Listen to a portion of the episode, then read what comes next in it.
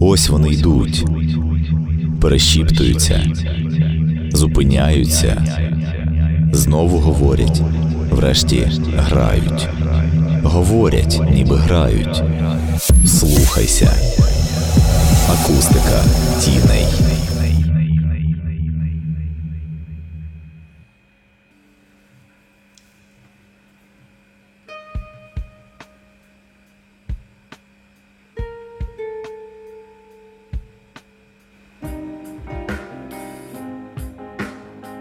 Інформаційний партнер Територія твого розвитку.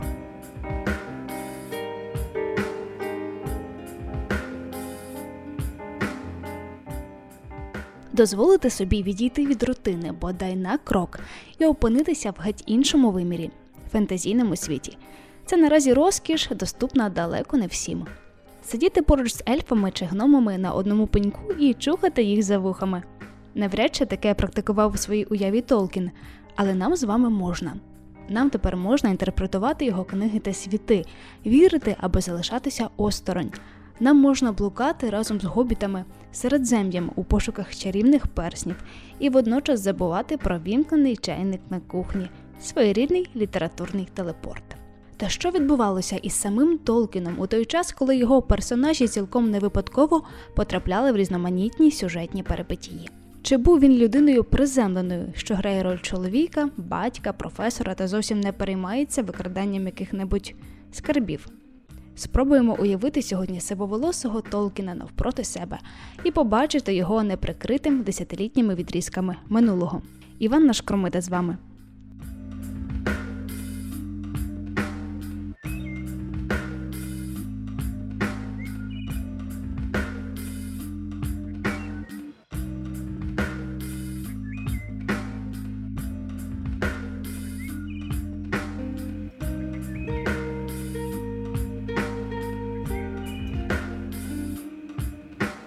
Джон Рональд Ройл Толкін народився насправді в досить екзотичній країні Південно-Африканській Помаранчевій Республіці в місті Блумфонтейн. Сьогодні це територія Південно-Африканської Республіки. І сталося це 3 січня 1892 року. До Африки сім'я Толкінів приїхала з Англії через пропозицію, що надійшла батьку сімейства. Керувати департаментом одного з тамтешніх банків. Мати Джона Мейбл прибула на південний континент уже на сьомому місяці вагітності. Тому первісток в закоханої пари з'явився майже одразу після переїзду, а дещо пізніше народився і другий син.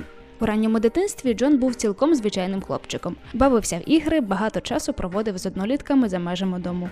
Коли хлопчикові було 4 роки, він разом з матір'ю та братом повернувся жити до Англії. Батько ж залишився в Африці і там невдовзі раптово помер. Того часу сім'я Толкінів почала фактично виживати, адже грошей постійно не вистачало. І чи не єдиною відрадою для Мейбл та її дітей були тоді література та релігія. Джон дуже рано навчився читати. Спершу він знайомився з книгами релігійними, яких тоді було вдома найбільше. Пізніше ж захопився творами деяких англійських та європейських письменників. Улюбленими книгами Толкіна на той час можна назвати Алісу в країні чудес та Острів Скарбів. Загалом непоганий симбіоз казок та духовної літератури. І потім він дуже швидко втратив свою матір. Артур Жолобайло, філолог. І його опікуном був католицький священник Френсіс Морган. Це довго, але перед смертю мати перейшла в католицтво. І, звичайно, після смерті вирішувалося питання, хто його має взяти. Ну тобто, чи е, родичі з сторони його матері, це Сафілди, чи родичі з сторони його батька Толкіни. Але так вийшло, що ні ті, ні ті не мали змоги. І е, отець Морган вибив для них якусь там квартирку в певному пансіонаті. На думку багатьох, саме отець Морган привив майбутньому письменникові любов до філології. З його подачі Толкін вступив до школи короля Едварда, де почав вивчати давньоанглійську, готську, валійську та деякі інші мови. А пізніше Джон став студентом Оксфордського університету. Та поміж тим не оминуло його і велике кохання Едіт Бреф, дівчина, що жила поверхом нижче.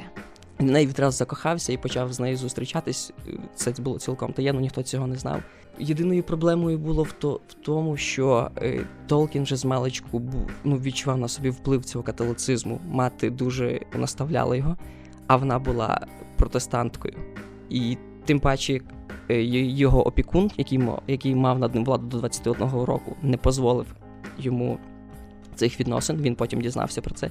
І він заборонив йому спілкування і навіть листування з нею. І на три роки Толкін не написав їй жодного слова і ні разу з нею не зустрівся. Він дотримав свого слова. 3 січня, в день свого народження, коли йому виповнилося 21 рік, він е, написав листа до Едіт. Ну, у відповіді зазначалося те, що вона вже обручена, хоча вони дали одне одному слово. Але він поїхав в Челтнем і забрав її. Вона розірвала свої заручини, і з того моменту вони вирішили, що вони будуть разом. Едіт була звичайною дівчиною без вищої освіти, на противагу Толкіну, який уже в 33 роки став професором. Сам Джон дотримувався вікторіанських традицій, тобто весь свій вільний час здебільшого проводив у чоловічому товаристві, де місця для жінки не було.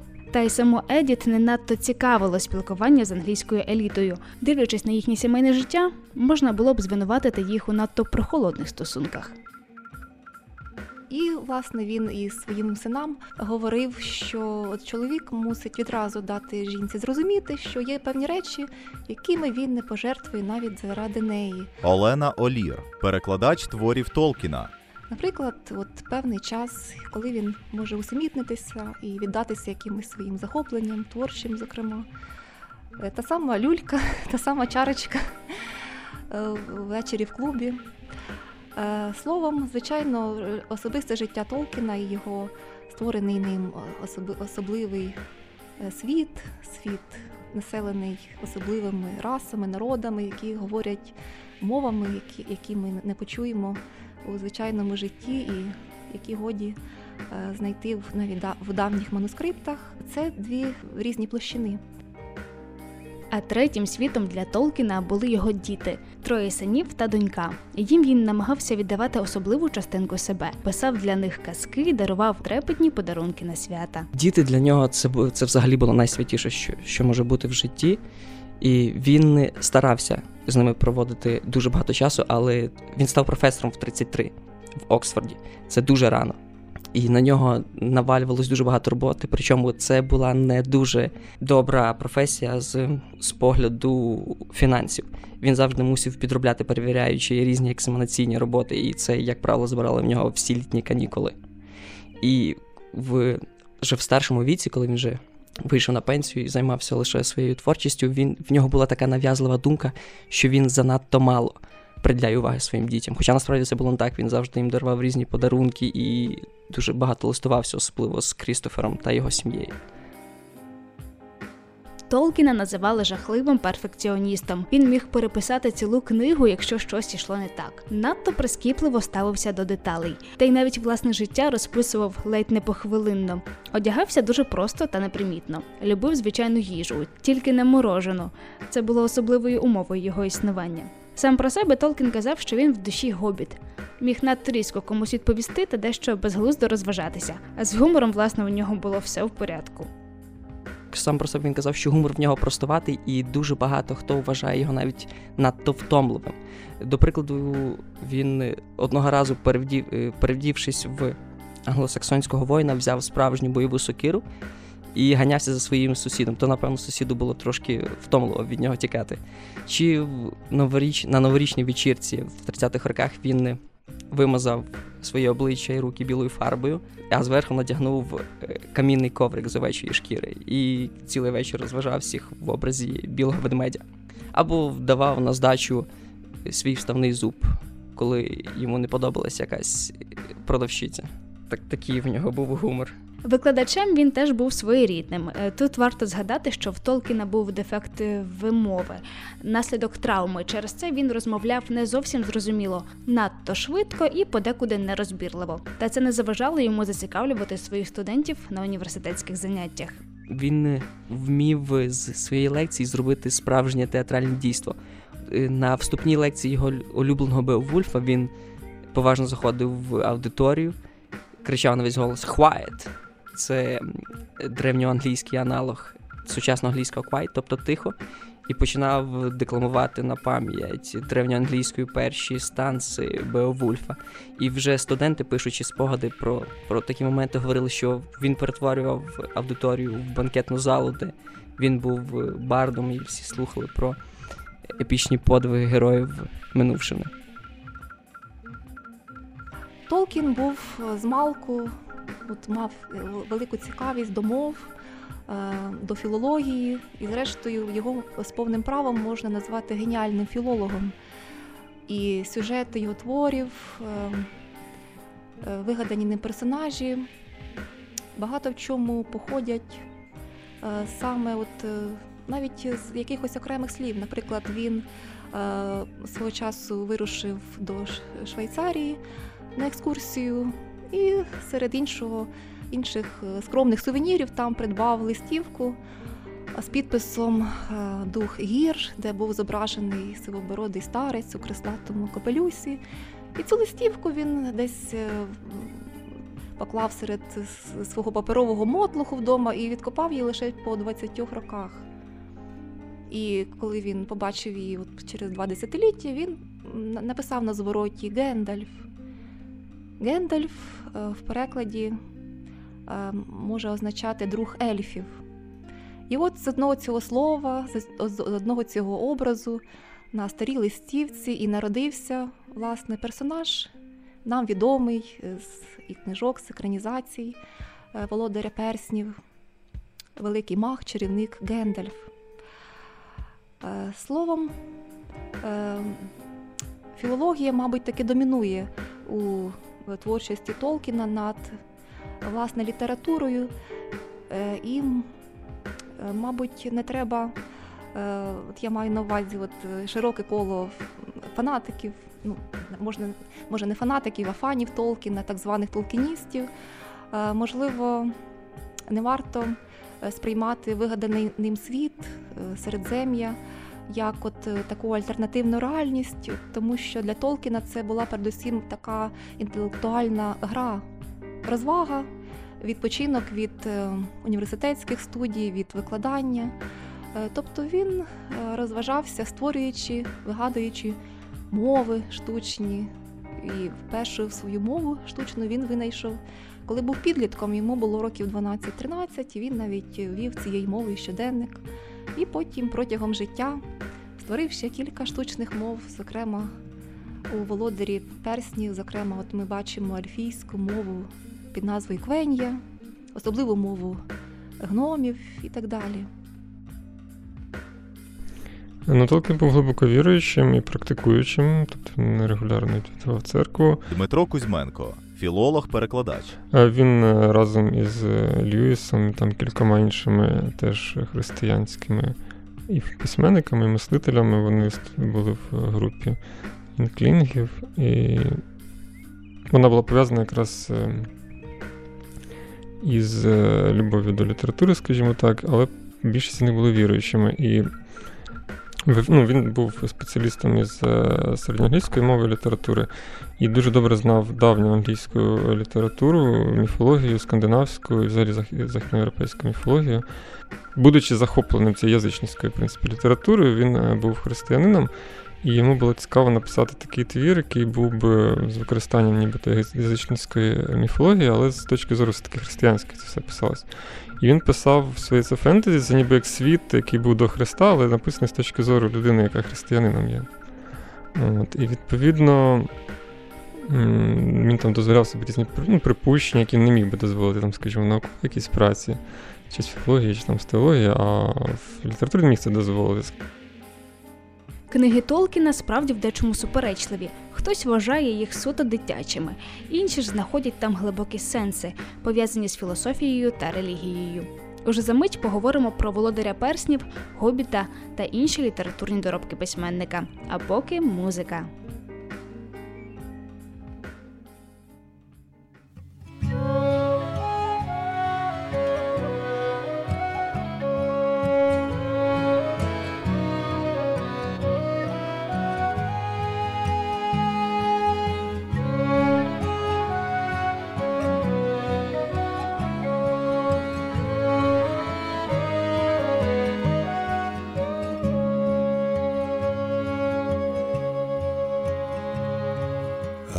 Priest of money looks down on the river, the dawn coming up on his kingdom of gold.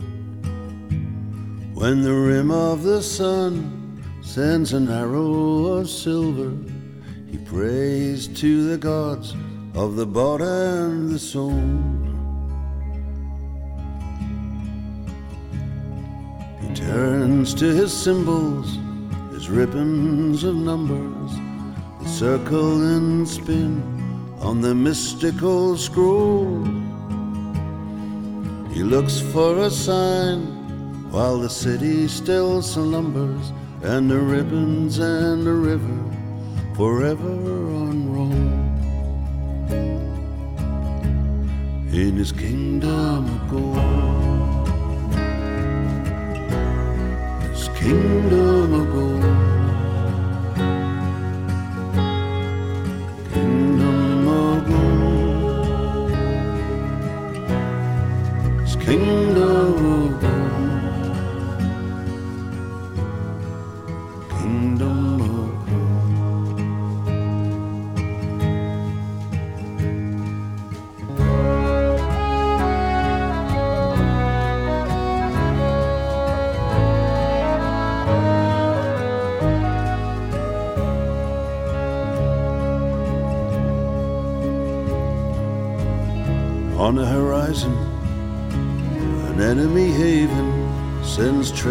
of smoke high up into the sky. A pack of dog jackals and a rabble of ravens will come for his fortress, his castle on high. In his kingdom of gold. Kingdom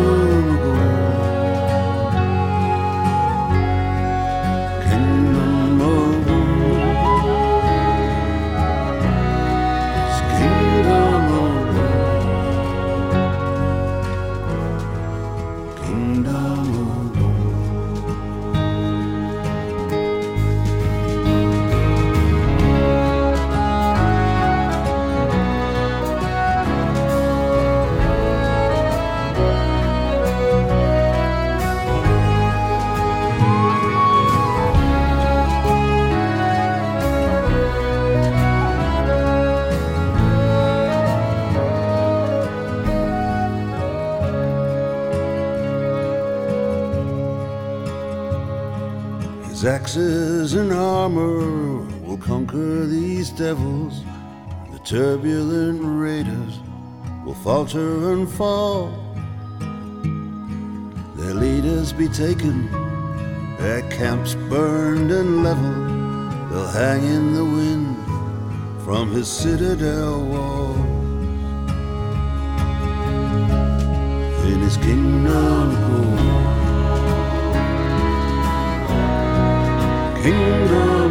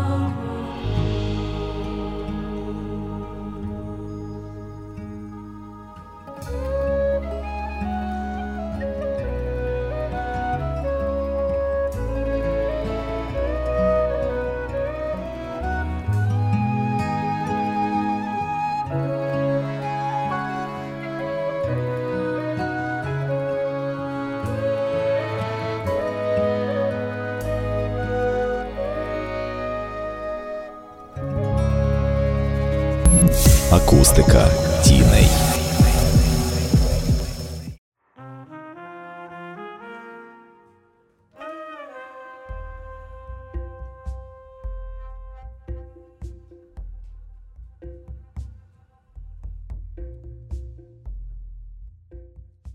Батьком фентезі. Саме так називають Толкіна в літературному контексті. Вигадані світи, персонажі, мови, компіляція неймовірних міфічних мотивів, що неабияк прожилися в нашій свідомості. Толкін, можливо, і сам не розумів, наскільки масштабно розвинув фентезійний жанр. Е, Ну, Толкіна називають е, справді е, батьком фентезі. Олена Олір, перекладач творів Толкіна. Можна з цим погодитись, можна посперечатися. Зрештою, основна характерна риса е, фентезі, яку вирізняють дослідники, е, це те, що е, у творі у жанрі фентезі змальований певний цілісний окремий світ. Світ, який відрізняється від тієї реальності, в якій ми живемо. Тобто автор творить і якусь особливу географію, і історію того народу чи народів, про яких він веде мову, міфологію цих народів і племен. Е, Словом, е, якщо, скажімо, в казках от наших народних українських казках літературних е, ми бачимо такі певні елементи магії, чарів, то у літературі у жанрі фентезі це справді певний аналог реальності твориться. В цьому, власне, полягає кардинальна відмінність. Ну і, звичайно, у творах у цьому жанрі доволі магії, різних ем, чудес, які відбуваються. Якщо говорити про це в контексті літературознавства, то там можна зустріти е, якісь відголоски фентезі, такого, як ми знаємо тепер ще в літературі древніх єгиптян. Артур Жолобайло, філолог. Але якщо вже говорити про більш усталену форму та наповнення до Толкіна і минуючи середні віки, потім епоху просвітництва з Гулівером, романтизм з Гофманом, і, і беручи до уваги лише другу частину, другу половину 19 століття та 20, то одним з таких яскравих представників, який мав відчутний вплив на Толкіна, і сам Толкін цього не заперечив, це був Вільям Моріс, історик, художник, поет, письменник, громадський діяч, його вважають першим дизайнером. Але що зацікавило Толкіна в цьому авторі, це те, що він дуже в нього дуже хороший стиль, і він дуже майстерно передає описи природи. А Толкін дуже любив природу, особливо дерева. Це в нього був чуть не фетиш життя. А крім Вільяма Моріса, можна ще згадати Макдональда, який, якого також Толкін читав. Хоча сам Толкін зап- заперечив вплив цього автора на свою творчість, але тут варто згадати про те, що Толкін дуже рідко і знехотя взагалі визнав хоча б чийсь вплив на свою творчість. І вже в, більш старшому віці це виливалося навіть в таких різких формах. От, а Толкін, власне, вивів цей жанр на інший рівень. Це вже після Володаря перснів фентезі. Ну, По-перше, він же сформувався як літературний жанр, а по-друге, Толкін вивів його в те, що ми зараз називаємо метажанром. Тобто він увів поняття фентезі не тільки в літературу, а й в культуру в цілому. Тобто тепер ми маємо е, фентезі романи, фентезі фільми, мультфільми в стилі фентезі, рок-опери в стилі фентезі, образотворче мистецтво в стилі фентезі, комп'ютерні ігри в стилі фентезі, і всьому цьому дав поштовх саме Толкін. Е, З моєї особистої точки зору, я знаю, де хто не погоджується, я ну, не вважаю, що Толкіна можна сказати, можна назвати, що він писав в жанрі фентезі. Дмитро Кузьменко, філолог-перекладач. Е, Просто тому, що він був просто письменником, скажімо, от, ну, я б сказав, він писав час модернізму, але він, звичайно, не, не вписується в таку парадигму модерн... модерну. Чітку. Але все-таки він списав у цьому середовищі, в середовищі цих англійських письменників-неклінгів. От, в його там пізніх творах е, там вже можна навіть знайти якісь елементи такі постмодерні, я б навіть сказав, там це інтертекстуальність. Ну, це, звичайно, ще не постмодернізм абсолютно, але самі ці підходи, самі ці принципи інтертекстуальності, гри, такого, і от, коли текст будується на фактично цитаціях, і фактично по його текстах можна реконструювати. Ну, всі його сюжети, всі його лінії, всі його образи не взяті з якихось текстів середньовічних. І переосмислені, і скомпильовані. Тобто це дуже такий постмодерний хід, який потім дуже часто е, наслідувався, і просто через те, що він якби ну, ідеологічно він ніби не був постмодерні, але по суті формально його твори дуже так от по своїй е, формальній структурі дуже нагадують. От, І тому ну, він серйозний письменник. Ну, якби він не зовсім, скажімо, там суперінтелектуал, ну, якби інтелектуал, але він як письменник він не ставився до цього серйозно, він сприймав це як хобі просто. І тому він е, ну, його не можна там ставити на рівень з Джойсом там, чи Борхесом, чи ще кимось. Але він такий от просто на, ну, я б не сказав, що він повністю білетрист, він напівбілетрист. Тобто він нібито пише пише розважально, але все-таки там не все так просто, особливо в цих таких більш складних текстах, завдяки цій реконструкції, завдяки тому, що за всім цим стоїть дуже серйозні знання от, е, філологічні. Те, що взагалі вважається фентезі, це суто комерційний, все-таки жанр е, розважальний, е, який. Е, ну, він будується певним шаблоном, чітким, е, стандартним. Е, і він е, просто використовується фентезі як прийом. Постмодерні часто використовуються якісь комерційні як прийом, і пишеться, наприклад, такий серйозний твір, як детектив, або як фентезі, або як наукова фантастика, насправді це щось інше. От. Але якщо таке, таке чисте розважальне, то і тому я Толкіна якби не відносив би до фентезі. От, е, ну Він, якби основоположник, просто якби його твори викликали хвилю цього фентезі. Перша книга Толкіна Гобіт насправді виросла з казок, вигаданих для власних дітей. Джон часто проводив вечори, розповідаючи синам та доньці фантастичні вигадані сюжети. Та одного разу Крістофер, молодший син, помітив, що деякі факти про Гобіта не сходилися, і це змусило Толкіна записати свої вигадки, надати їм певної форми. І його друг просто просив його видати це все. І отак видався Гобіт. Це була казка, в принципі, спочатку.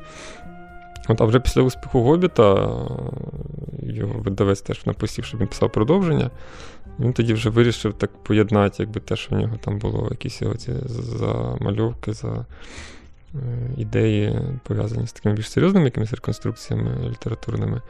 І з його казкою і вийшла така середній твір між тим і тим. Це от Володар Персня, який зачіпає якісь такі більш глибокі. Гобіт це перісно була така просто дитяча казка. Тексти Толкіна вони дуже зручні для втечі. Наталія Отріщенко, соціологиня, дослідниця в центрі міської історії. З одного боку, прості. Е, ти чітко розумієш, е, де добро і де зло, і ти чітко знаєш, що добро обов'язково переможе, і ти ні хвилини в цьому не сумніваєшся. Ти розумієш, що всі ці е, пригоди, всі ці негаразди, які випадають на долі героїв, героїнь, Героїнь, на жаль, е, менше, ніж героїв, е, тому що в Толкіна е, дуже мало жіночих персонажів, на жаль. Однак навіть ті, які є, вони вони досить так нечітко прописані, на відміну від Еовін, особливо якщо йдеться про володаря перснів. В хобіті з жіночими персонажами взагалі дуже сумно. По духу, власне, ці два твори є дуже різні. Від дитячої казки, якою був хобіт, така історія про подорож, історія про дорослішання, історія про те, що ти маєш виходити з зони комфорту для того, щоб е, зрозуміти і світ, і себе в цьому світі. То Володар Перснів, цей опус магнум е, Толкіна, він е, є такою повноцінною міфологією, він є повноцінним таким фантастичним епосом. Одна з причин, чому Толкін створив цей світ, він говорив, що він створив свої штучні мови, так, Квення і Синдарин, ну це одні з найбільш відомі, і йому потрібен був простір, хронотоп, де б ці мови могли функціонувати і ужитись. І для цього йому потрібен був певний світ, який би відрізнявся від реальності. Поряд з цим е, Толкін дуже жалкував, що в його рідній Англії немає власної міфології, наприклад, так як в Скандинавів або грецька міфологія, чи фінські зібрання пісень, які оформив Еліас Ленрот. І цикл артурівських легенд він радше асоціював з територією Британії, а не Англії. Тому створення оцього власного світу це було створення міфології лише для Англії. Його населяють ельфи, люди, орки, е, гноми, і кожна з цих рас є певним особленням, яке Толкін заклав в них. Наприклад, ельфи для Толкіна це символ усього прекрасного і символ краси. Одна з дуже е, важливих рис ельфів це їхня можливість до співтворчості. Скажімо, ельфи з його там, скажімо, точки зору, е, чи з, е, за його задумом, е, це були щось типу на людей, які були до гріхопадіння. От, ну, існує така думка, принаймні. Е, ну, шлях Фродо на гору це як Голгофа теж така от. е, І взагалі ідея Володаря Перснів значною мірою вона полягає в тому, що людина, ну, все залежить від самої людини, від того, що в неї всередині відбувається. І насправді найбільша боротьба відбувається всередині душі, а не теж там армії вгодяться, збивають. Доля взагалі світу залежить власне від того, чи зможе Фродо там побороти е, оцей перстень внутрішньо в собі. А ці там 100-тисячні армії ельфів, гномів, е, орків, які там б'ються, це не, не це вирішує долю світу зовсім. От саме те, що в нього в душі. І там багато взагалі в його творах різних е, таких християнських чеснот, які він е, подає. Ну, взагалі, якщо брати Сільмаріліон, це фактично, особливо перша його частина Айну Лінда, але це фактично книга буття переписана під скандинавську таку, оцю, ну, північну, скажімо, міфологію, тому що там все ну, взято з Біблії, але переписано, як би це можливо написали там, скажімо, скандинави. Ну, більшість цих міфологічних образів, вони якоюсь мірою символічно щось е, пов'язані з християнством. Варто пояснити один концепт Толкіна. Він говорив, що створення світу це первинне створення, а творення акту мистецтва вторинне. І одне із завдань цього вторинного творення в тому, щоб гармонійно співіснувати з первинним. Ну а якщо простіше, то кожна людина, що творить мистецтво, є співтворцем Господа лише в дуже маленькому вияві. Але нікому нічого не нав'язував, нікому. Тому якби власне він і популярний серед ну, будь-кого. І тому насправді ну, більшість там його таких прихильників, вони, як правило, не дуже там віруючі або взагалі не віруючі. От, і вони, вони сприймають його так. Оці його там віру. Ну, була в нього така там звичай, як курив там, був. От. Але на творах це його ніяк фактично, ну, з їхньої точки зору ніяк не позначено. А він просто якби людина, яка е, дуже добре знав цю язичницьку літературу, любив її і не бачив в ній нічого поганого. Мені завжди дуже подобалася власне оця роханська лінія в е, володарі перснів. Мені здавалося, що ці кочівники, володарі коней, е, які е, витворили особливо свою культуру, кочову культуру, які, на жаль, залежали від Гондору. Але е, мені вони були дуже цікавими. І за рахунок того, що там були дуже сильні жіночі персонажі, в тому числі не лише Еовін. Тобто жінки, які, на жаль, проведжали своїх чоловіків на війну е, і часто їхали разом з ними ледь не до поля битви. Е, мені здається, це дуже гарний сюжет. Найбільш екзистенційний момент це, звісно, битва в печері Ородруїна між е, Фродо та Горлумом. Е, коли ти розумієш, що навіть найсильніші і ті, хто боролися до останнього. Може бути той момент, коли вони зламаються. Е, І тоді дуже важливо, щоб поряд був хтось, хто може тебе підтримати. Е, І Сем для Фродо був такою опорою підтримкою впродовж усього сюжету. Е, І мені здається, це дуже важливий момент власне для, для самого сюжету, для самої книги. Він мені теж подобається. Ну і, мабуть, теж один з улюблених моментів це прибуття Гендальфа в Гельмовий Яр. На світанку п'ятого дня як він обіцяв Арагорну, він таки туди прибув з підтримкою з Рогіримів. То цей момент мені теж дуже подобається. Він такий е, світлий, і ти розумієш, що дійсно після найтемнішої ночі завжди приходить світанок. Сюжетами прозових книг Толкіна можна захоплюватися до безкінечності. Та варто ще встигнути поговорити про Толкіна поета. На щастя, його поеми нарешті знаходять своє місце в літературній спадщині. Очевидно, що важко сприймати цього письменника через призму римованих рядків, хоча такі вкраплення зустрічаються і в Гобіті, і в Володарі Перснів. Та що відзначають критики, Толкін був неперевершеним майстром алітераційних віршів. Е, Зокрема, у моєму перекладі з'явились дві поеми Олена Олір, перекладач творів Толкіна. на сюжети про е, змієборця Сігурда і прекрасну Гудрун. Це нова пісня про Вольсунгів і нова пісня про Гудрун. Е, Це от розкішні е, стилізації.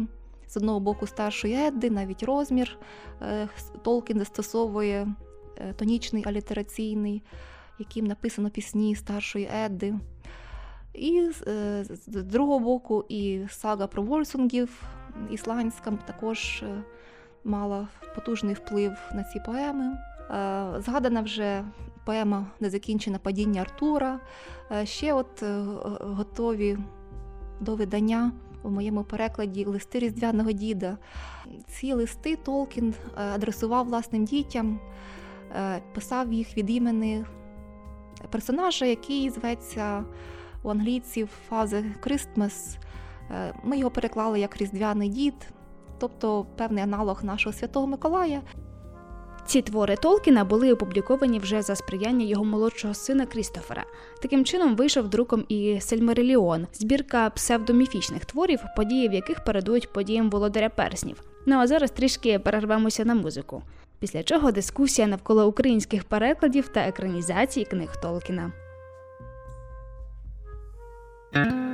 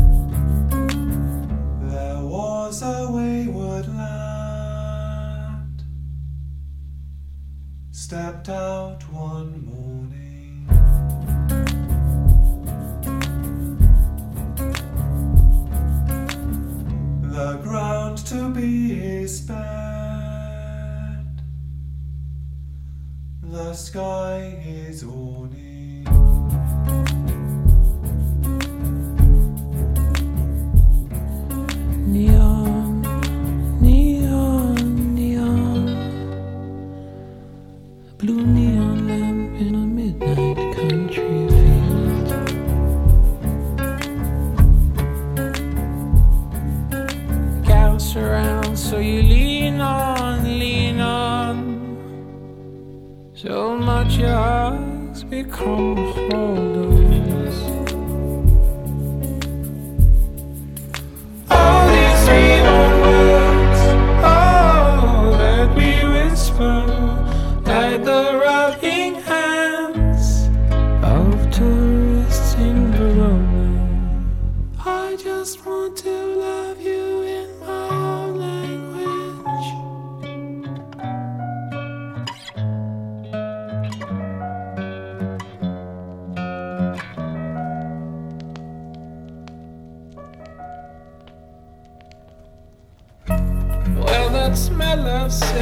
good like burning woods.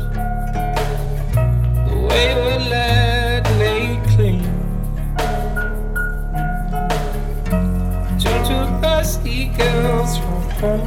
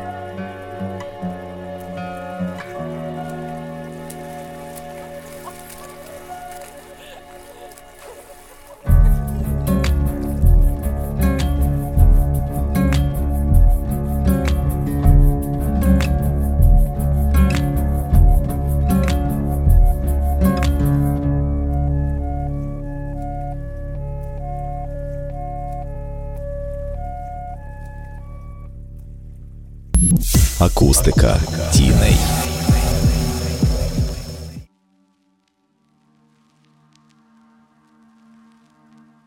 Мій Толкін розмовляє мовою Олександра Мокровольського та Олени Фашовець. Наталія Отріщенко, соціологиня, дослідниця в центрі міської історії. бо саме ці переклади були тими першими перекладами, з якими я ознайомилась.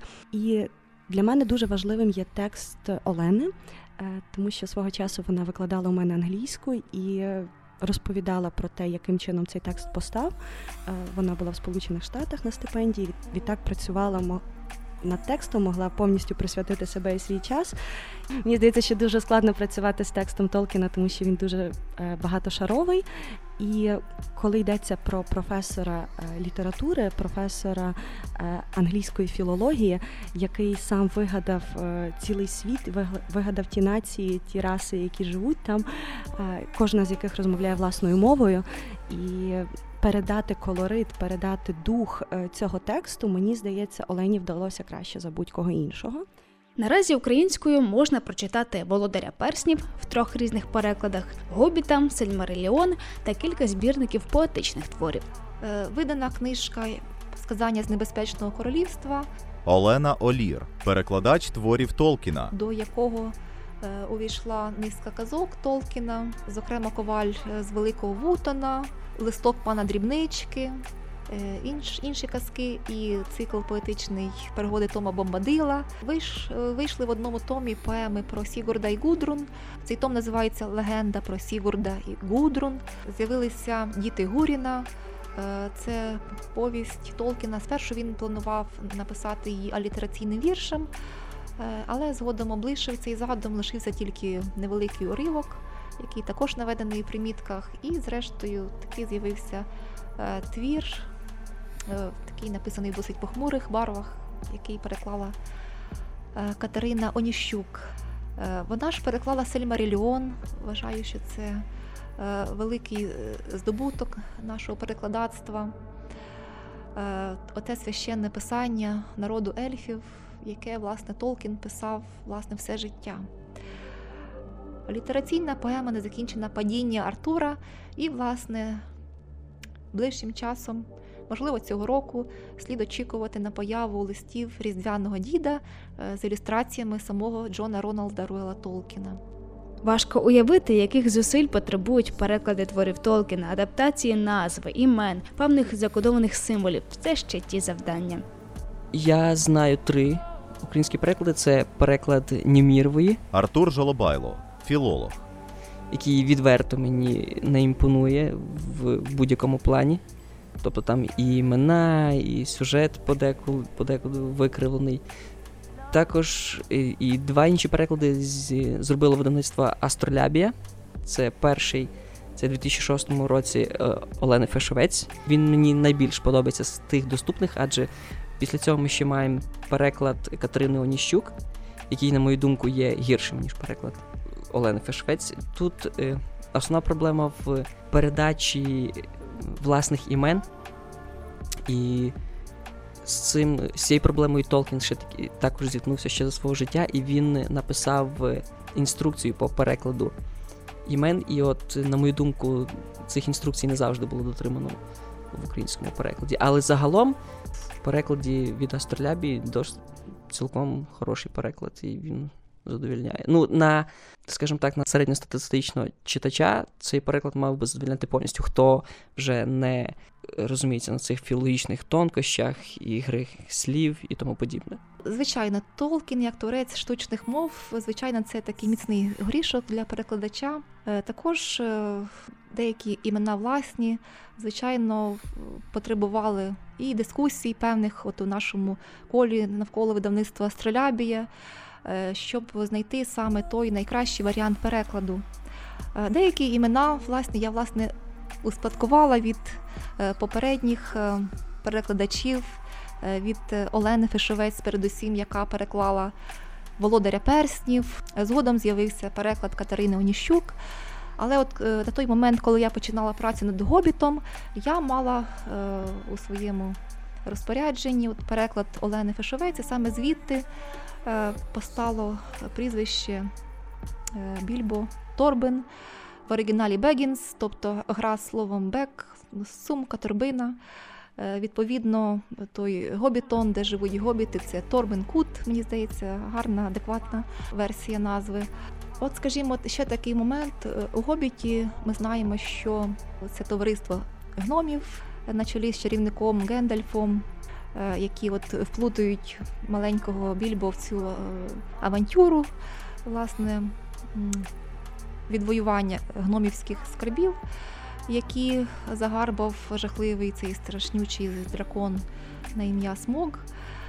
Е, Цих наших друзів провадить у їхньому квесті мапа е, Трора, власне, предка Торіна, ватажка гномів. І на цій мапі е, ми бачимо так звані місячні руни, особливі руни, за допомогою яких Толкін записав певні такі поетичні формули, які мали е, підказати е, нашим супутникам, е, як саме їм проникнути в цю самотню гору, яку захопив дракон Смок, і де він стереже гномівські скарби. І цікаво, що за версією Толкіна ці місячні руни от можна прочитати лише за тієї фази місяця і до того ж за тієї пори року, коли вони були накреслені. Тобто, в певний момент сюжету ельф е, та ім'я Елронд допомагає нашим гномам Більбо і Гендальфу прочитати ці е, руни, і вони, власне, в українському перекладі е, звучать так: стань при сірому камені вдарені в день, щойно заклацає дрізд, і призахідне сонце промінням останнім осяє шпарину замка. І постало питання, зокрема при оформленні книги вже в українському перекладі, яким чином відтворювати ці руни, чи залишити цей просто малюнок е, з оригіналу, чи записати вже український переклад якимось чином. І от ми, порадившись, дійшли такого висновку, що е, варто укласти певну систему відповідностей, якій е, руні е, з цього рунічного алфавіту, з цієї рунічної абетки відповідає яка літера абетки української. І таким чином на мапі, от в українській книжці Гобіт, вже ці, цей іронічний напис був записаний рунами, але його можна прочитати українською мовою, якщо знати ці відповідності, яка руна відповідає якій літері української абетки. До речі, Толкін, коли от виходило перше видання Гобіта, він от у своєму перфекціонізмі він навіть е, зажадав, щоб е, в книжці цей іронічний напис був е, записаний таким чином, от невидимим певним друком, щоб цей друк проступав на папері лише коли його піднести до світла і бажано місячно. Ще одним досить затертим дискусійним питанням є екранізації книг Толкіна. Вперше з пропозицією екранізувати Володаря перснів ще в 1957 році звернувся Форест Акерман. Але авторові книги ця ідея була не зовсім до душі. По-перше, він з недовірою ставився до екранізації в цілому. А по-друге, Толкін не вірив в те, що хтось може якісно адаптувати його твір під медіаформат. Через не зовсім вдалу, на його думку, радіопостановку BBC за мотивами Хобіта. Тож проект Фореста Акермана так і залишився проектом. Для Толкіна його книга Володар перснів була по суті основним твором життя. І я не знаю, чи це як знаєте. Як ніби твою дитину починає виховувати хтось інший, і ти її вже не впізнаєш через деякий час. Тобто я, я думаю, що він дуже обережно ставився до цього тексту. І е, я не знаю, от скажімо, була ж ідея екранізувати е, його твір е, Стенлі Кубриком разом з е, солістами Бітлз е, в головних ролях. І Толкіну ця ідея шалено не сподобалася. Хоча мені було б цікаво подивитися на цей фільм, направда.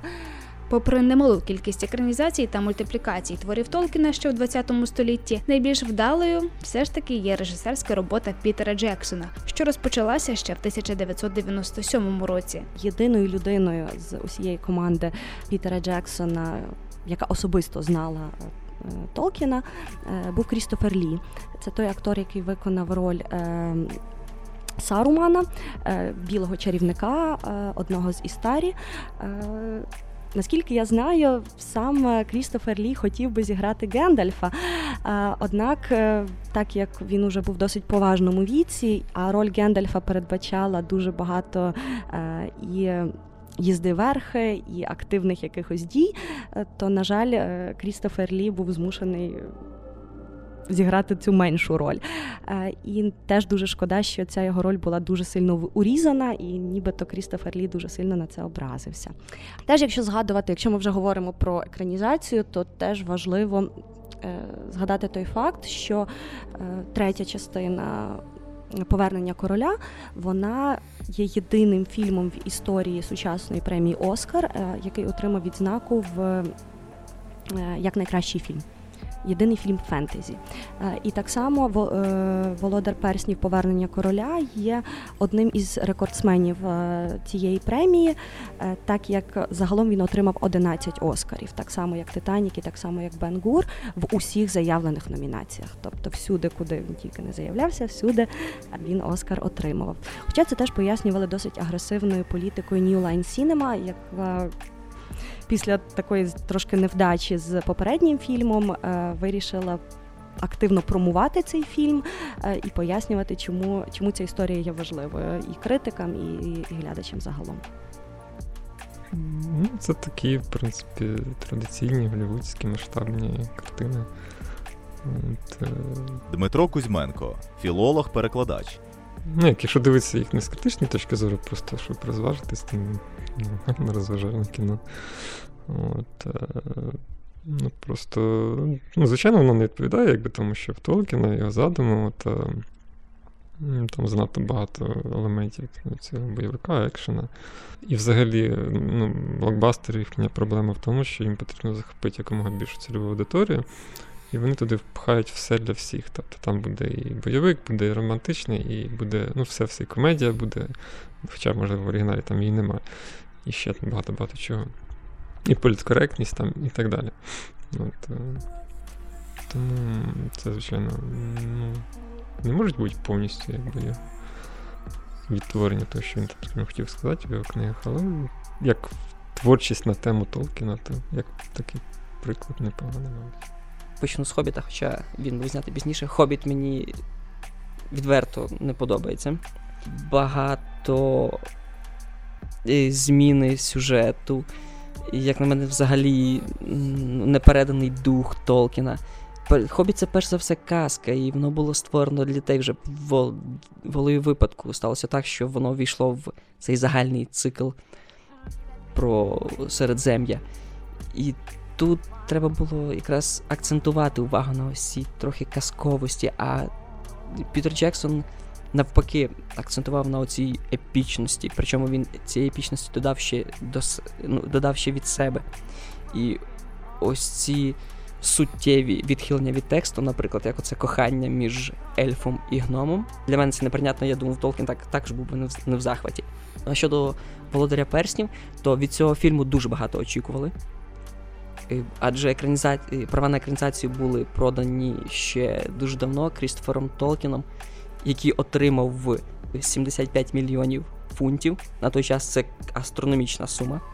І повертаючись до, до, до екранізації Пітера Джексона, як фільм, не екранізація, як фільм, третя частина заслужила свої 11 Оскарів цілком і повністю. Як фільм, фільм хороший. Як екранізація, не дуже.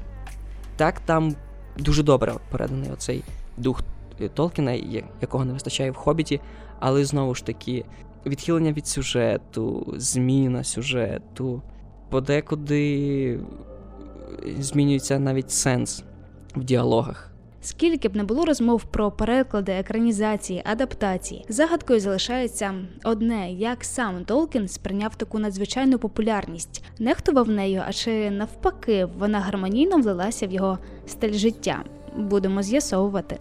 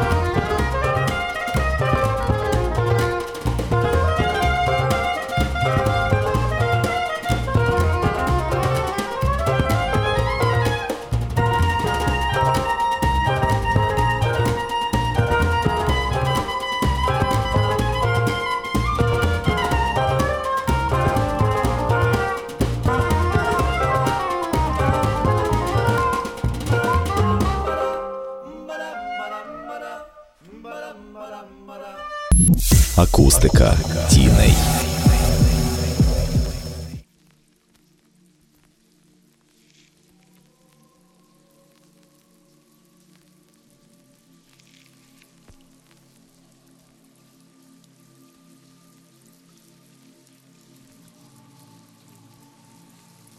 Відомим Джон Рональд Ройл Толкін став не одразу. Хоча й бути кимось більшим, аніж професором, мабуть, теж не планував. Взагалі його дивував той факт, що авторові подекуди приділяють більше уваги, аніж самій книзі. Тим не менше, справжнє літературне життя для Толкіна все ж почалося з гобіта. Та навіть не з того видання, якому посприяв його друг, а з піратської версії наступної книги. Після того, як е, Хобіт був виданий, його схвально сприйняла публіка. Артур Жолобайло, філолог. Видавці запропонували йому написати продовження Хобіта, який е, спочатку носив назву Новий Хобіт. Ця праця зайняла в нього 17 років, і, врешті-решт, вилилося Володар Перснів. Коли він був виданий, також не можна сказати, що це зразу йому принесло якусь всесвітню славу. Всесвітню славу е, е, приніс йому піратське американське видання. Справа в тому, що е, американське видавництво Ain Books е, видало піратську, е, ну, пі- піратське видання Володаря Перснів, і Толкін спочатку цьому не надавав ваги, але е, коли його е, видавці, це Анвін, англійські, пояснили йому, в чому справа, він е, дуже розсердився, і а йому вже тоді почали писати фанати із Америки також. І він спробував вирішити цю проблему через них. А він дуже любив відповідати своїм фанатам, писати здоровезні листи. І в кожному листі до своїх фанатів він згадував, що от е, американське видавництво Інбрукс зробило піратське видання, і вони не платять гонорарів. Це вилилося у масові протести в Америці. Повсюди звучали лозунги Не купляйте книг цього видавництва, бо вони не платять автору. Врешті Енбукс таки розщедрилися на гонорар. Та головніше було те, що про Толкіна з цього моменту заговорили справді масштабно. Причому це не завжди були якісь е, ну, позитивні відгуки. Нас- Насправді ні, дуже багато людей і інтелектуальних, так, е- еліта вважало, що Толкін це якийсь дитячий каскар, і всі його герої це якісь хлопчики п'яти років, які не знають, що, що таке жінка, і, і тому подібне. Але тим не менш е, він набував все більшої і більшої популярності, і от можна уявити 1966 рік. Бітлз видає свій е, найкращий альбом десятиліття Револьвер, набирає популярності культура хіппі, набирає популярності серед молоді ЛСД та марихуана. Е, І в цей час на другому куточку землі в В'єтнамі американські солдати, зустрічаючись з е, місцевим населенням, ідуть зі щитами, на якому намальовано око Саурона. Оцей, оцей резонанс, яка набула ця справа, вона він просто грянув як грім серед ясного неба. Це був бум. Про Толкіна стали говорити всі. І оця слава, яка звалилася на Толкіна, вона дуже його ну, в певній мірі дратувала. Він, бо біля його будинку почали збиратися репортери. І, і він не розумів, чому е, людей так цікавить автор, а не книга. Для нього було б логічнішим, коли б люди цікавилися навпаки книгою, а не стояли і кричали в нього біля будинку, як група американських студентів, яка приїхала з Америки, перейшла до будинку Толкіна і кричала: Давайте Толкіна, давайте Толкіна. Тобто для нього це було дуже втомливо. І це все вилось те, що він з дружиною переїхав і нікому не сказавши, ну як нікому, не висвітивши на широкий загал свого місця перебування і навіть номеру телефону. Уже тоді починають створюватися різноманітні толкіністські товариства по всьому світу. В різних країнах можна було знаходити славнозвісні значки з написами Гендельфо президенти, Фродо живий, хобіти це хобі. Але навряд чи саме така слава була потрібна Толкіну. Ну, мені здається, це пов'язано з Другою війною, з тим, що після Другої війною, Дмитро Кузьменко, філолог-перекладач. коли виникла, ну, перше, взагалі, це фактично такий поствійськовий якийсь синдром посттравматичний. Світова війна, ядерна зброя, загроза взагалі знищення всього людства і людей на західній особливо. Та й в радянській, ну, просто в радянській культурі він не був присутній, сильно, принаймні, десь там до 80-х. От, е, там виникли ці ескапістські тенденції, бажання втекти від реальності. Ну, воно завжди було, але в цей час воно було посилене, тому що потрібно було якось щось робити з цим розумінням, що люди можуть себе знищити просто. От, і ну, виник постмодернізм як реакція на це, це була перша. А от інший варіант це от, е, якраз от е, фентезі, е, цей бум, наукової фантастики бум. І ну, мені так здається, що це пов'язано теж от з війною, ця популярність. Тому що він пропонував світ, де, в принципі, є певна, ну, де є ну, логіка якась і, скажімо так. Плюс він використовував архетипи такі класичні, е, які взяті знову ж таки з цієї древньої літератури, але які вічні, вони завжди. І вони близькі, там, ці образи цих там якихось ельфійських принцес, там ще цього лицаря Арагорна. Тобто ну, це, це те, що в кожній людині відгукнеться, тому що там е, ці це архетипічні образи, які існують під свідомості як якісь моделі чогось для якоїсь діяльності чи для чогось іншого, тому він досить такий зрозумілий для більшості людей. Люди по-всякому втікають. Е, Тобто комп'ютерні ігри теж є свого роду втечею. Наталія Отріщенко, соціологиня, дослідниця в центрі міської історії. Рольові ігри, настільні ігри. Люди хочуть бавитися. Тобто це, це нормально, це, е, це така наша ігрова культура, що нам постійно хочеться переключатися, нам хочеться побути кимось іншим. Всі ці косплейні тенденції, теж які у нас є. Е, Фантазійний світ тим і цікавий, що він є дуже іншим, і він пропонує нам інші можливості е, вибирати себе і конструювати себе. Тобто я не думаю, що це погана тенденція, що люди бавляться в ельфів е, чи в гномів, е, якщо вони це роблять е, десь там поряд з, з лісом чи на закинутих е, якихось будовах. Е, чому б і ні? А навіть якби у центрі міста вони так от собі побігали і побавилися. Мені здається, що це класно, навпаки. Тобто, що ми всі різні, ми кожен фанатіємо від чогось іншого.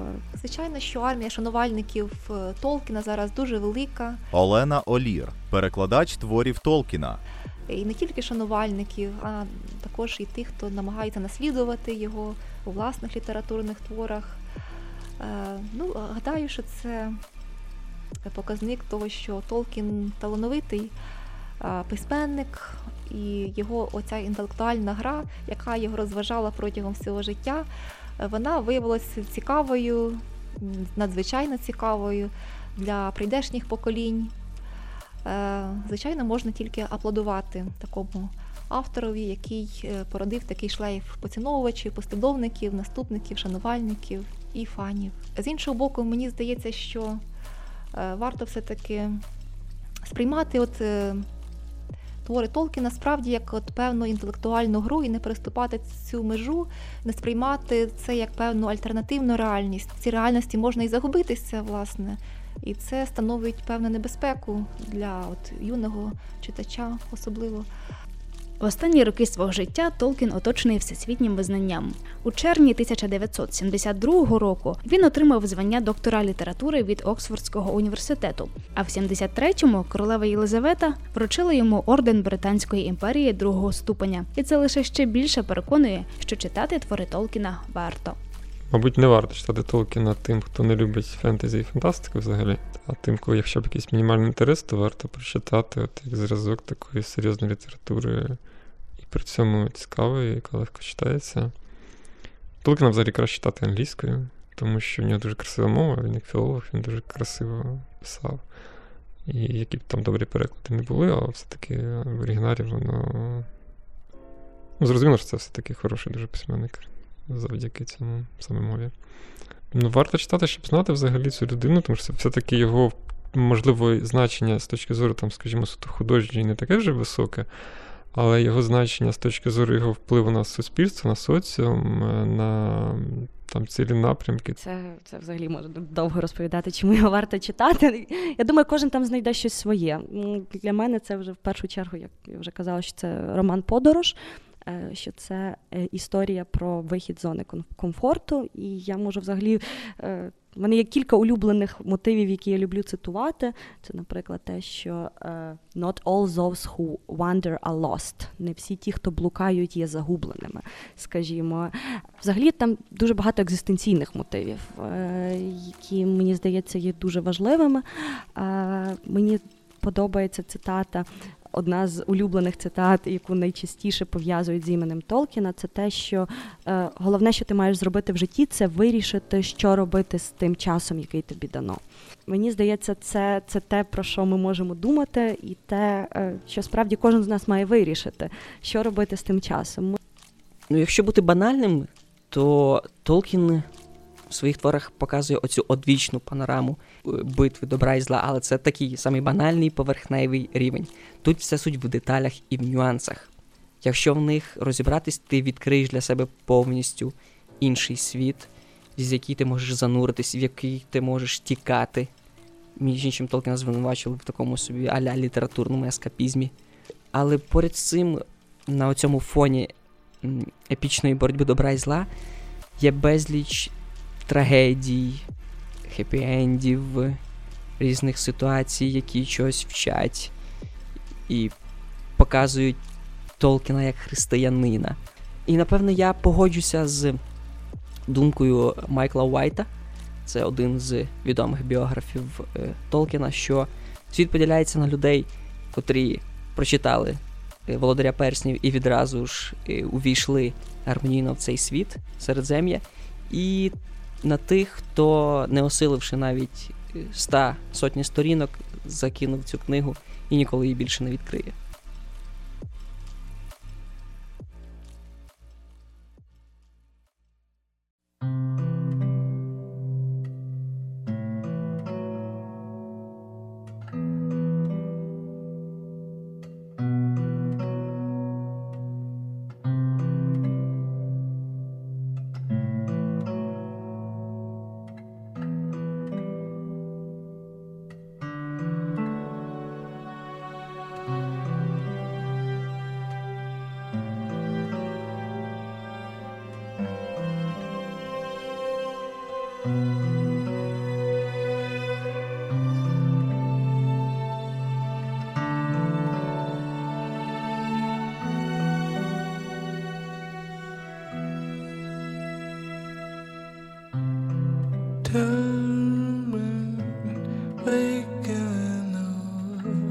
Harlem, saying a little crowd you found,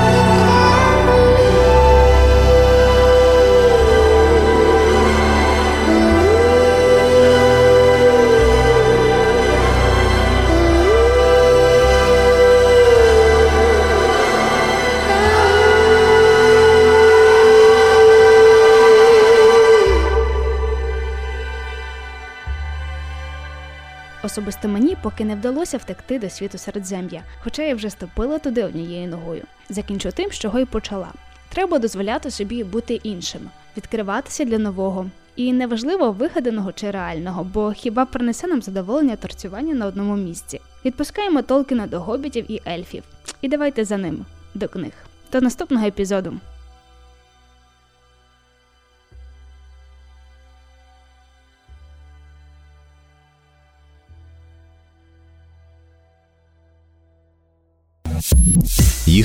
Чутно. Акустика тіней.